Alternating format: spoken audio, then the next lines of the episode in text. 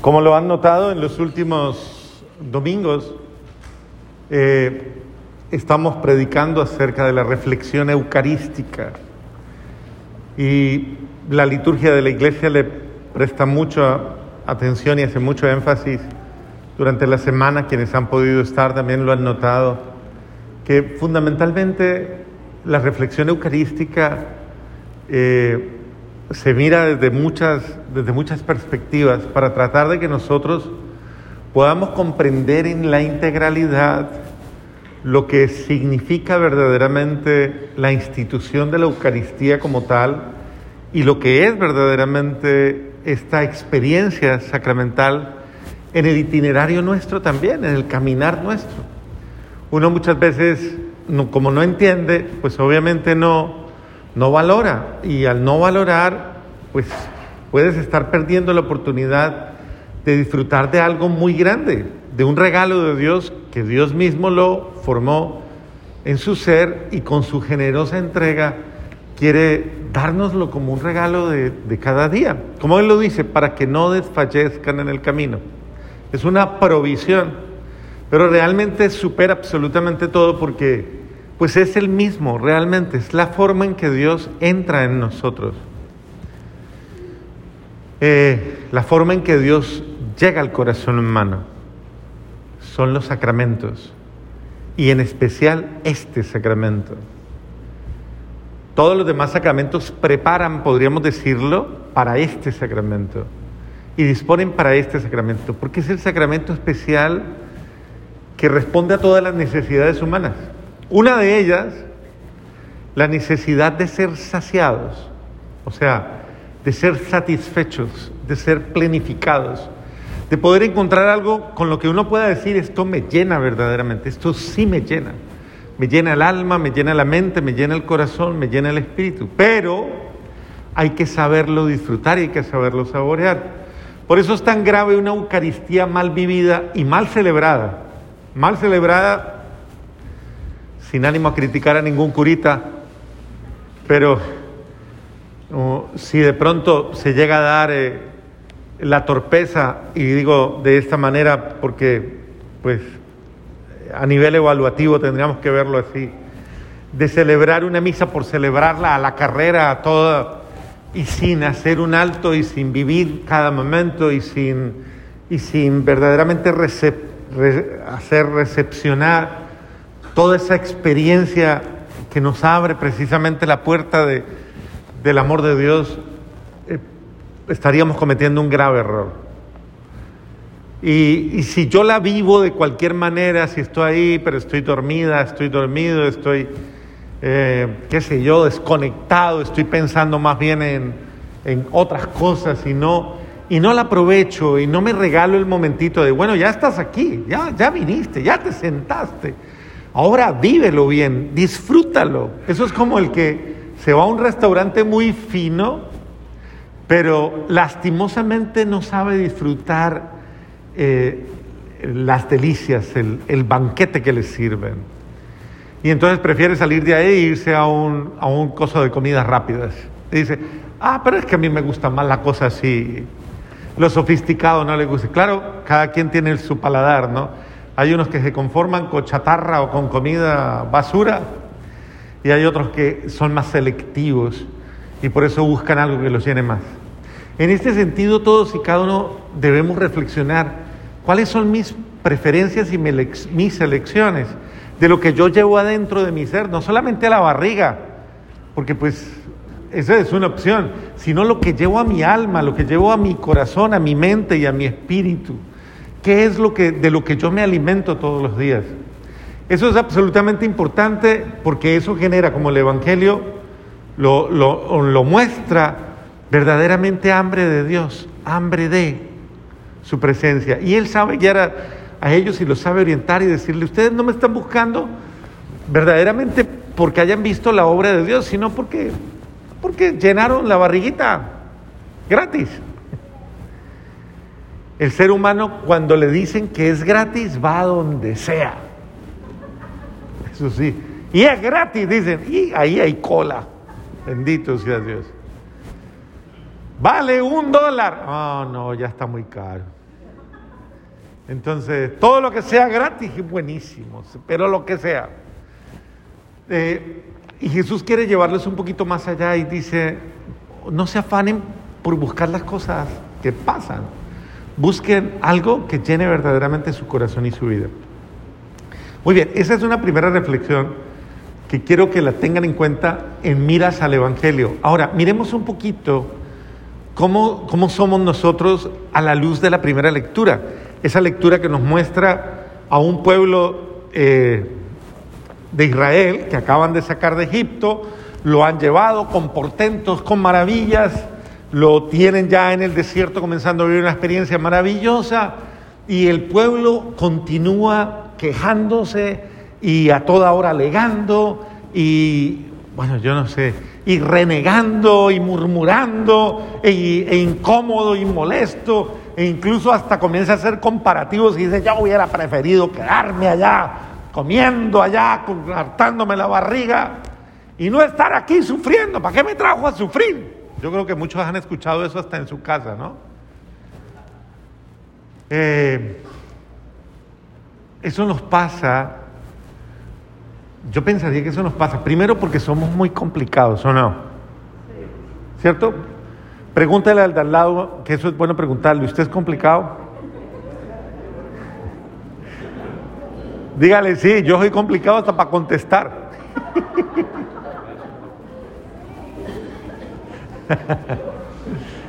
y es que a veces somos demasiado... Eh, exacto. Y entonces tenemos una actitud, una actitud muy fea. Ah, ahí es donde uno entiende lo que dice el Señor. A vinos nuevos, odres nuevos. ¿Lo entiende? A vinos nuevos no se pone un retazo nuevo en un vestido viejo, porque lo nuevo tira de lo viejo y lo rompe. Y no se puede echar vino nuevo en odres viejos porque se revientan. Así le pasa a mucha gente cuando se revientan, cuando le, le ponen una experiencia nueva, a veces no la sabe asimilar. Entonces el apóstol San Pablo nos va a decir de una manera muy iluminadora, es que usted tiene que dejar a ese hombre viejo ya, ya no más. Deje ese hombre viejo, ese espíritu viejo. Y nadie se sienta aludido aquí por la palabra viejo. No, por eso digo, por eso aclaro. Porque no tiene nada que ver con... ¿Qué es lo viejo? ¿Ah? Lo que ya está cansado, gastado, ajado. Eh, bueno, deteriorado, de todo. Yo, nadie se sienta aludido. Pregúntale al de al lado, ¿usted es así? Entonces no, no se preocupe, pregúntele. ¿Es así? No, no se preocupe, ¿cierto que no? No hay problema. Pero, pero si usted es así, preocúpese. Pero el sentido es que lo nuevo de Dios requiere una persona nueva, un corazón nuevo un espíritu nuevo, una mente nueva, una apertura. No esa mentalidad mañida, pegada a cantidades de cosas, incluso cerradas. hay mucha gente pegada a lo viejo, pegada a lo viejo. Y por eso a toda hora viven en los recuerdos, en las añoranzas, eh, mirando para atrás, ay, tan bueno que éramos, tan rico que la pasábamos, ay, cuando nos queríamos, cuando nos amábamos, cuando, ay, y toman vino y toman de todo y se emborrachan a la luz de lo viejo, ay, tan bello, ponen música de esa eh, suicida, de esa música que... y a la luz de eso celebran lo viejo y lo añoran y lo... Ah. Eh, y si fuera solamente eso, sino que además arrastran cosas viejas, experiencias viejas, eh, una cantidad de cosas que lastimosamente son muy malas. Y el apóstol Pablo dice, cambien de mentalidad, por favor, cambie ya, deje esas cosas viejas. Deje el pasado. ¿En dónde? Yo sé que aquí no les pasa a ustedes eso, pero hay personas que están recordando a toda hora, todo, todo, y lo peor, lo malo, lo malo. Entonces viven diciéndole a la otra persona, es que usted me la hizo, acuérdese, usted me la hizo. Es que el que la hace vuelve y la hace, pero eso, eso puede ser 20 años, sí, pero parece que fuera hoy. Claro. Y todo ese tipo de experiencias hacen que como que se revuelque la basura. Oye, ¿a usted le gusta revolcar la basura? ¿Para qué le va y mete la mano donde... Ahora vuelve y tiene que preguntar, ¿usted ya me perdonó? Así disimuladamente pregunta, ¿usted ya me perdonó? Porque es bueno, si me perdonó o no me perdonó. O me va a volver a sacar el pasado otra vez.